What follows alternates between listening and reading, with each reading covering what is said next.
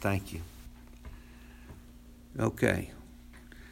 So Jesus was a master at, at storytelling. And yet, in the John 16, he told us that he says, he says the Holy when the Holy Spirit comes, he's going to remind you of all these things I said. In the moment, the disciples probably had no clue what Jesus was talking about.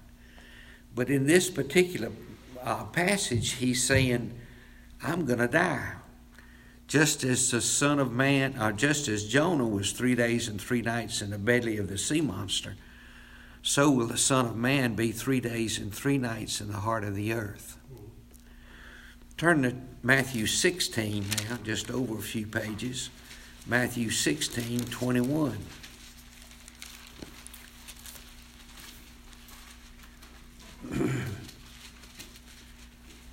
this is the first time Jesus is hitting it head on. He says, From that time, Jesus began to show his disciples that he must go to Jerusalem and suffer many things from the elders and the chief priests and the scribes and be killed and raised on the third day turn over a page 17, Matthew 17, 22. And he says, And while they were gathering together in Galilee, Jesus said to them, The Son of Man is going to be delivered into the hands of men, and they will kill him, and he will be raised on the third day. And they were deeply grieved. And then the lesson today, let's go to chapter 20 and look at verse 17 and 18 and 19, and we'll say something about that. chapter 20, verse 17. As Jesus was about to go to Jerusalem, he took the twelve disciples aside by themselves, and on the way he said to them, Behold, we are going to Jerusalem, and the Son of Man will be delivered to the chief priests and scribes. They will con- condemn him to death, and they will hand him over to the Gentiles to mock and scourge and crucify him, and on the third day he will be raised up.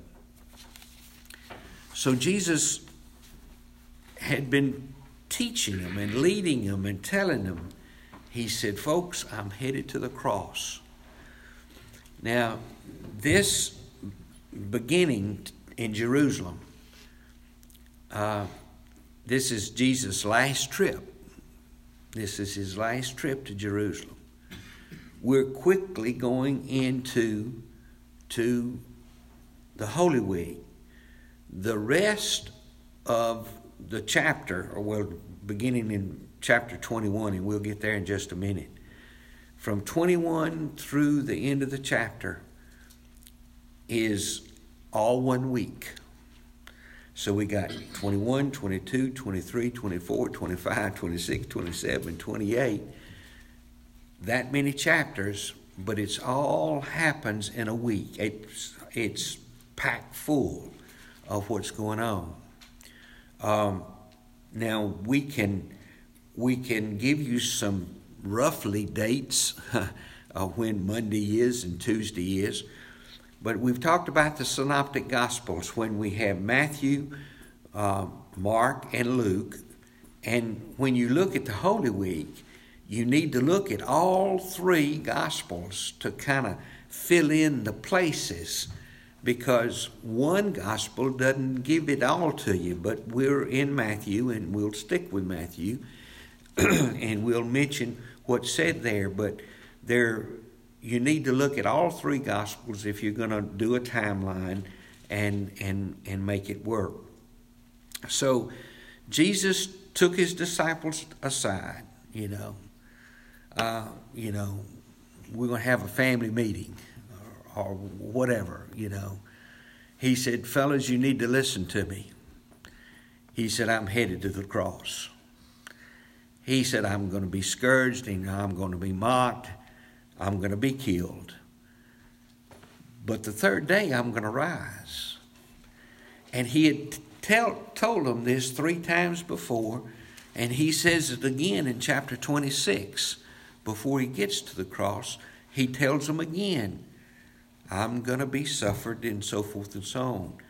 And all that happens in this last week. Right on the heels of that, we have a kind of a bizarre story, but it's, it's human nature. Let's look at verse 20. he said, I'm going to Jerusalem, will be delivered to the chief priests, I'll be condemned to death, I'm going to be crucified, and I'm going to be raised up on the third day. Verse 20 says, Then. So we think that there's no no real break between, you know, there's not a day or two in here. It's pretty quick, you know, after this was said and and then then the mother of the sons of Zebedee came to Jesus with her sons, bowing down and making a wish. He said to her, What do you wish? He said to him, Command that your kingdom, that these two sons of mine may sit one on the right and one on your left. Well, look back on chapter 19, verse 28. We don't know, but some of the scholars have, have thought that this, he says in 1928, truly I say to you that you have followed me and and regeneration, when the Son of Man will sit on his glorious throne, you shall sit on the 12 thrones, judging the 12 tribes of Israel. And we talked about that last week. I think the, to me, the irony of the whole thing is Jesus took his disciples aside and he says, I've got something important to say. And he told them, Scripture doesn't say that they said a mumbling word.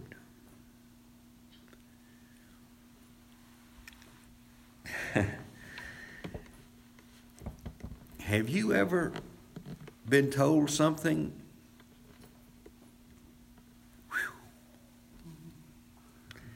Just ran, it just didn't didn't stay with you. Didn't uh, didn't dawn. You know, you've had something else on your mind. I've confessed to you before that in our former church in Greenville, you know, uh, Ralph Carter would be preaching, and and uh, and I had to confess this many many times. Uh, I would be worried about what I was going to do the next day, you know, what job I had or what problem I was working through at the time. I didn't hear a thing Ralph Carter said that sermon, that Sunday, you know. And we do, we do this in our own family. I've told Vilt a long, long time ago, I says, before you say something to me, be sure I'm listening. and I have to come back and I said, and, and it'll be a few seconds later. She has said something and I'm either watching the box or doing something else, and I said, What'd you say? and it's and it's kind of like here, Jesus had something very important to tell them, and yet they weren't they weren't they weren't in tune with him. But instead, these brothers said, you know, uh, Mama, you go ask them if I can be on the right and on the left. I don't know that that was said, but they all went together, and I'm sure they had their stories straight when they went to Jesus, and it says, When you come into your kingdom, can one sit on the right and one sit on the left? And let's look at what Jesus said. Verse 22. But Jesus answered, You do not, not know what you're asking. Are you able to drink from the cup that I'm about to drink? You know, are you, I'm fixing to go to the cross. Are you willing to do that? and they said to him, We are able. And that happened. In Acts chapter 12, we talked about this when we were in Acts, but the first disciple to be killed was James. John's beloved, John the beloved, his brother James, was the first one to be killed. He was killed uh, right after John the Baptist was killed. He was killed by Herod. So Jesus, you know, said, Yes, you're going to drink from the cup that I'm going to drink of. And we know that the rest of the disciples, some of them died a ter- uh, terrific death. John himself, John the Beloved here, uh, he was an old man when he died after the Lord gave him the revelation. But Jesus went on, on to say in, in verse 23 uh, My cup you shall drink, but to sit on my right and on my left, this is not mine to give, but it is for those whom it has been pre- prepared for my Father. That's all Jesus said. I can't grant your wish. He says, but you will go the same way that I'm going. And then we had a problem. What's the next next thing they said? Verse 24. And hearing this, the ten became indignant with the two brothers. I I can see that, can't you? can't you see that? Verse 25 But Jesus called them to himself. He knew what was going on and he needed to stop it. He called them to himself and he did some really good teaching here. He called them to himself. And he says, The rulers of the Gentiles lord it over them and their great men exercise authority over them. This is not the way among you, but whoever wishes to become great among you shall be your servant. Jesus told him, the world, the Gentiles, the other people out there, they lord it over people. But you're not to do that. You're to be a servant. And he says it several times as we are, are going to see. But you will be a servant. Verse 27 And whoever wishes to be first among you shall be your slave.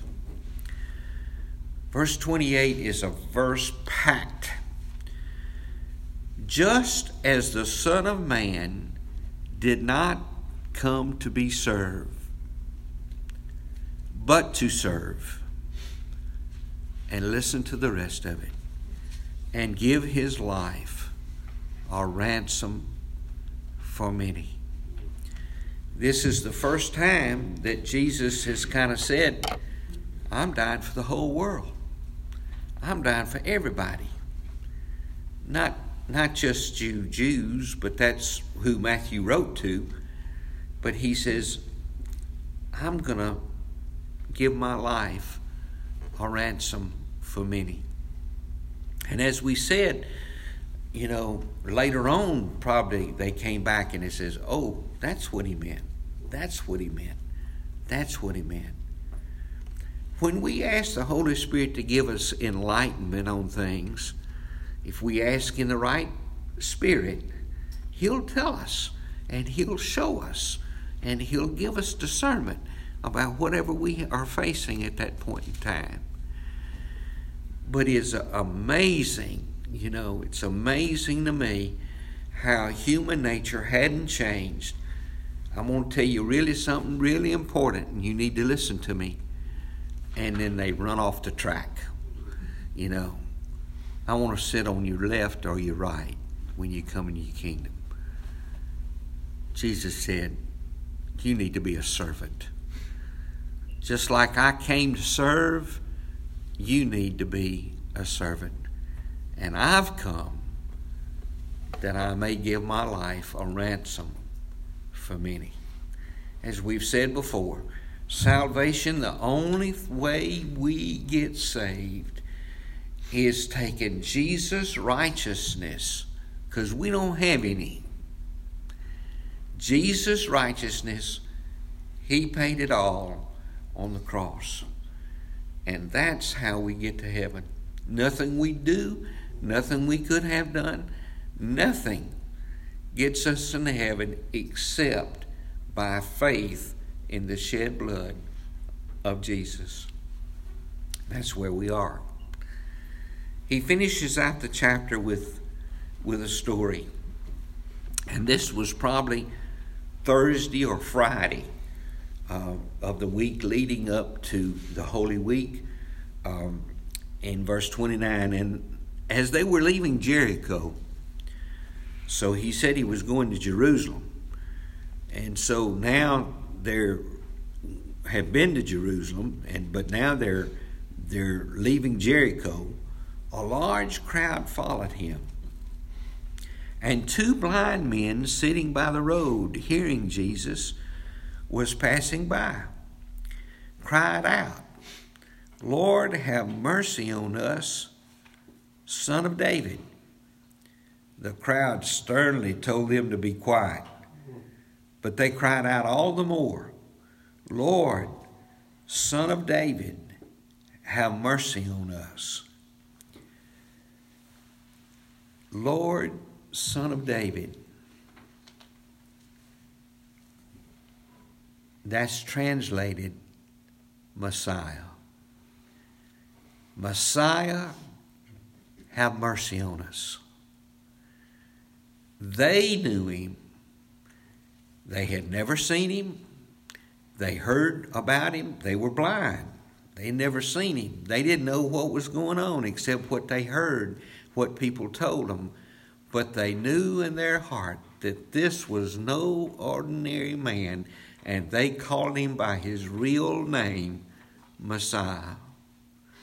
Messiah. Verse 32. And Jesus stopped and called them and said, What do you want me to do for you? And they said to him, Lord, we want our eyes to be opened.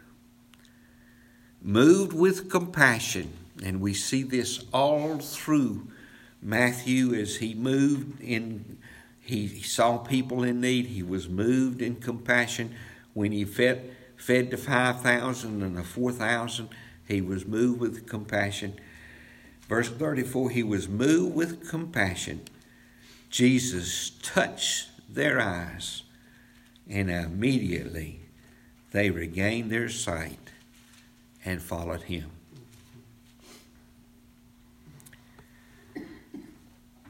When they had approached Jerusalem, they had come to Bethphage at the Mount of Olives.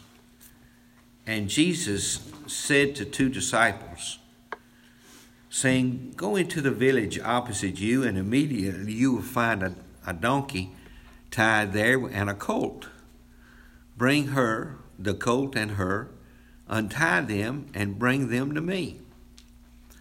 If anyone says anything to you, you shall say, The Lord has need of them. And immediately they, he sent them. Verse 4 This took place to fulfill what was spoken by the prophet. if you'll hold a finger there and flip back a few pages to Zechariah, it's not far uh, back to the left. Uh, it's one book before you get to Malachi. Uh, Zechariah in chapter 9, verse 9. You with me? Okay. Zechariah 9 9. Rejoice greatly, O daughter of Zion. Shout in triumph, O daughter of Jerusalem. Behold, your king is coming to you. He is just and endowed with salvation, humble and mounted on a donkey, even on a colt, and the foal of a donkey. Zechariah prophesied 500 years before this happened and said, Your king is coming to you. Matthew said, back to Matthew now, 21, verse 4, this took place to fulfill what was spoken by the prophet, and we've just read it. Say to the daughter of Zion, Behold, the king is coming to you, gentle and mounted on a donkey, even a colt, and the foal of a beast of burden. The disciples went and did just as Jesus had instructed him. They brought the donkey and the colt, laid their coats on them, and he sat on their coats. when I was studying, I, I, don't know why these scholars want to run some stupid rats or rabbits or something, you know, sometime to me. It doesn't matter to me. He brought a donkey and a colt. But they said, well, he couldn't ride both of them. But they said that he rode the colt. Well, the mama was there, the donkey was there, she was with the colt. I, don't have any problem just believing scripture, you know, and brought the donkey and the colt and laid their coats on them, and he sat on the coats.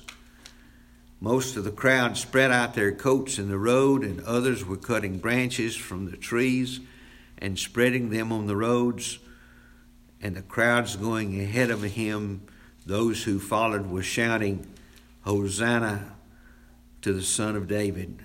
Blessed is he who comes in the name of the Lord. Hosanna in the highest. That's a quote from Psalms 118:26.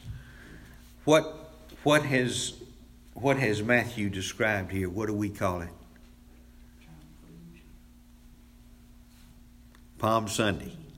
We, we, we say this is Palm Sunday when he's coming to Jerusalem for the last time. He's headed to the cross.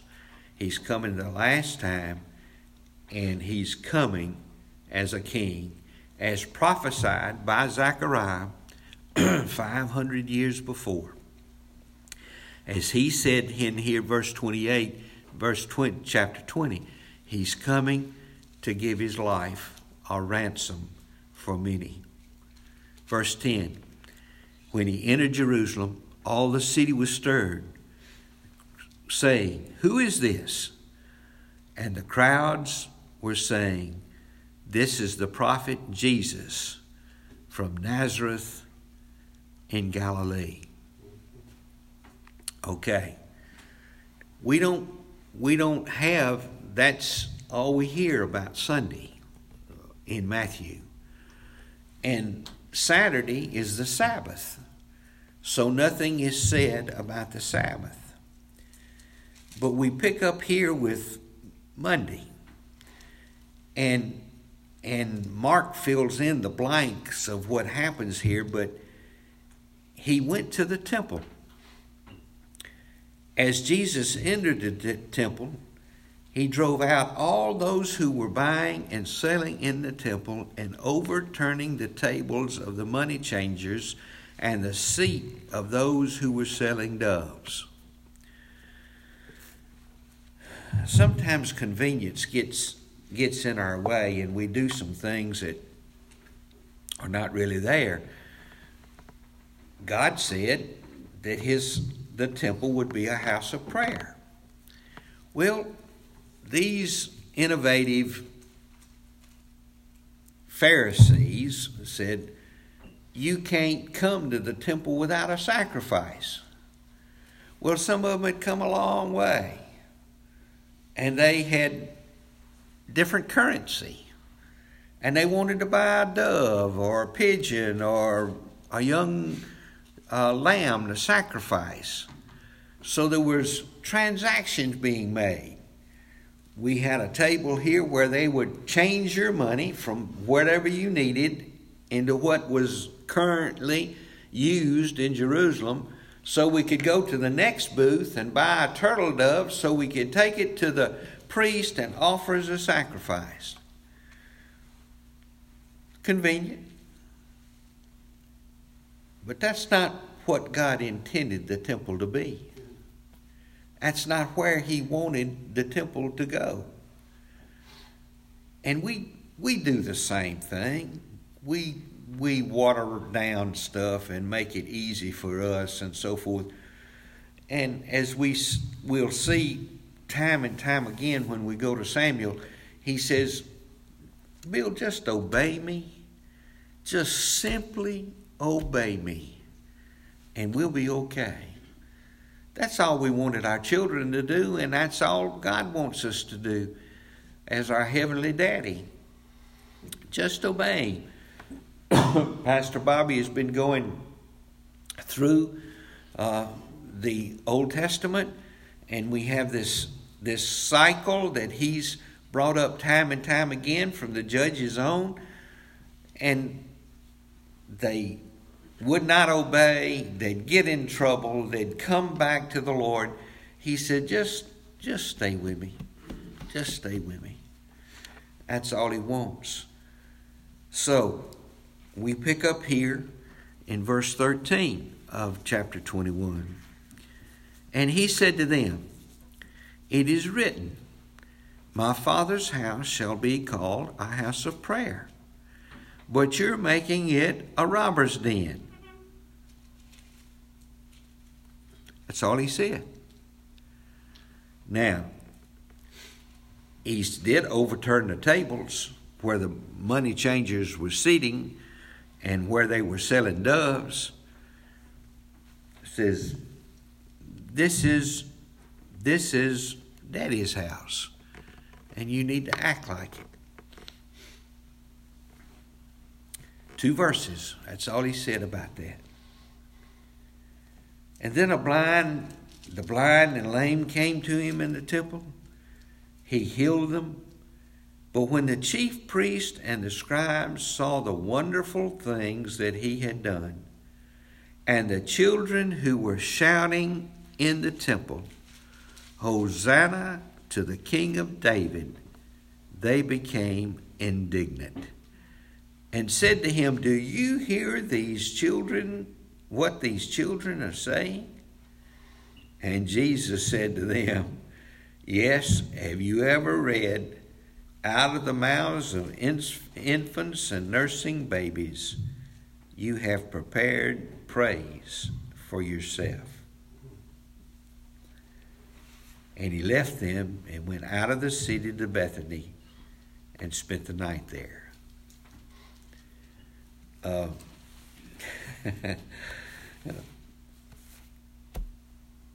you all know, be careful what little ears hear. you'll hear it too, you know. Be careful. And yet, this bunch of uh, Pharisees here, uh, they admitted, verse 15, saw the wonderful things that he had done.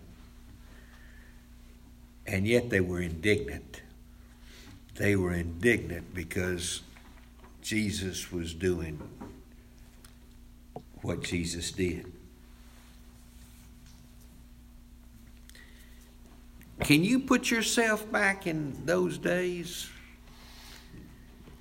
Can you put put yourself back there and and wonder, you know, which crowd would I be in? Would I be following what the people told us?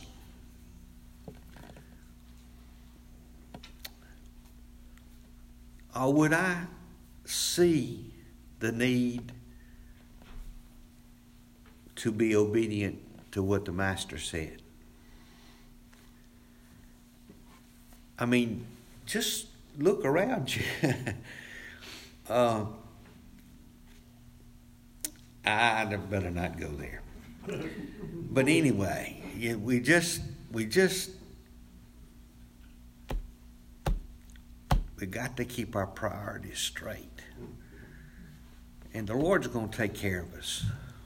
We just got to keep it straight. Okay, one more little story, and we'll we'll. Now in the morning, he went to Bethany. Now, who lived in Bethany? Mary, Martha, Lazarus, and there was uh, another guy there. But Bethany, if Jesus had a hometown, it would be Bethany. He had no home, but he, he stayed with Mary and Martha and Lazarus more than anywhere else, is what we understand. So he went to Bethany in the morning. He was returning to the city, it was about 12 miles. So he every morning they'd get up and go back to the city. And he was returning to the city and he became hungry, according to verse 19. Seeing a lone fig tree by the road, he came to it and found nothing except leaves only. And he said to it, No longer shall there ever be any fruit on you. And at once the fig tree withered. Pastor Bobby talked about the withering of the fig tree on Wednesday night several months ago. Most scholars says this is Israel. That that a fig tree, when it has leaves, it should have fruit. They come the same time. But this fig tree just had leaves and had no fruit.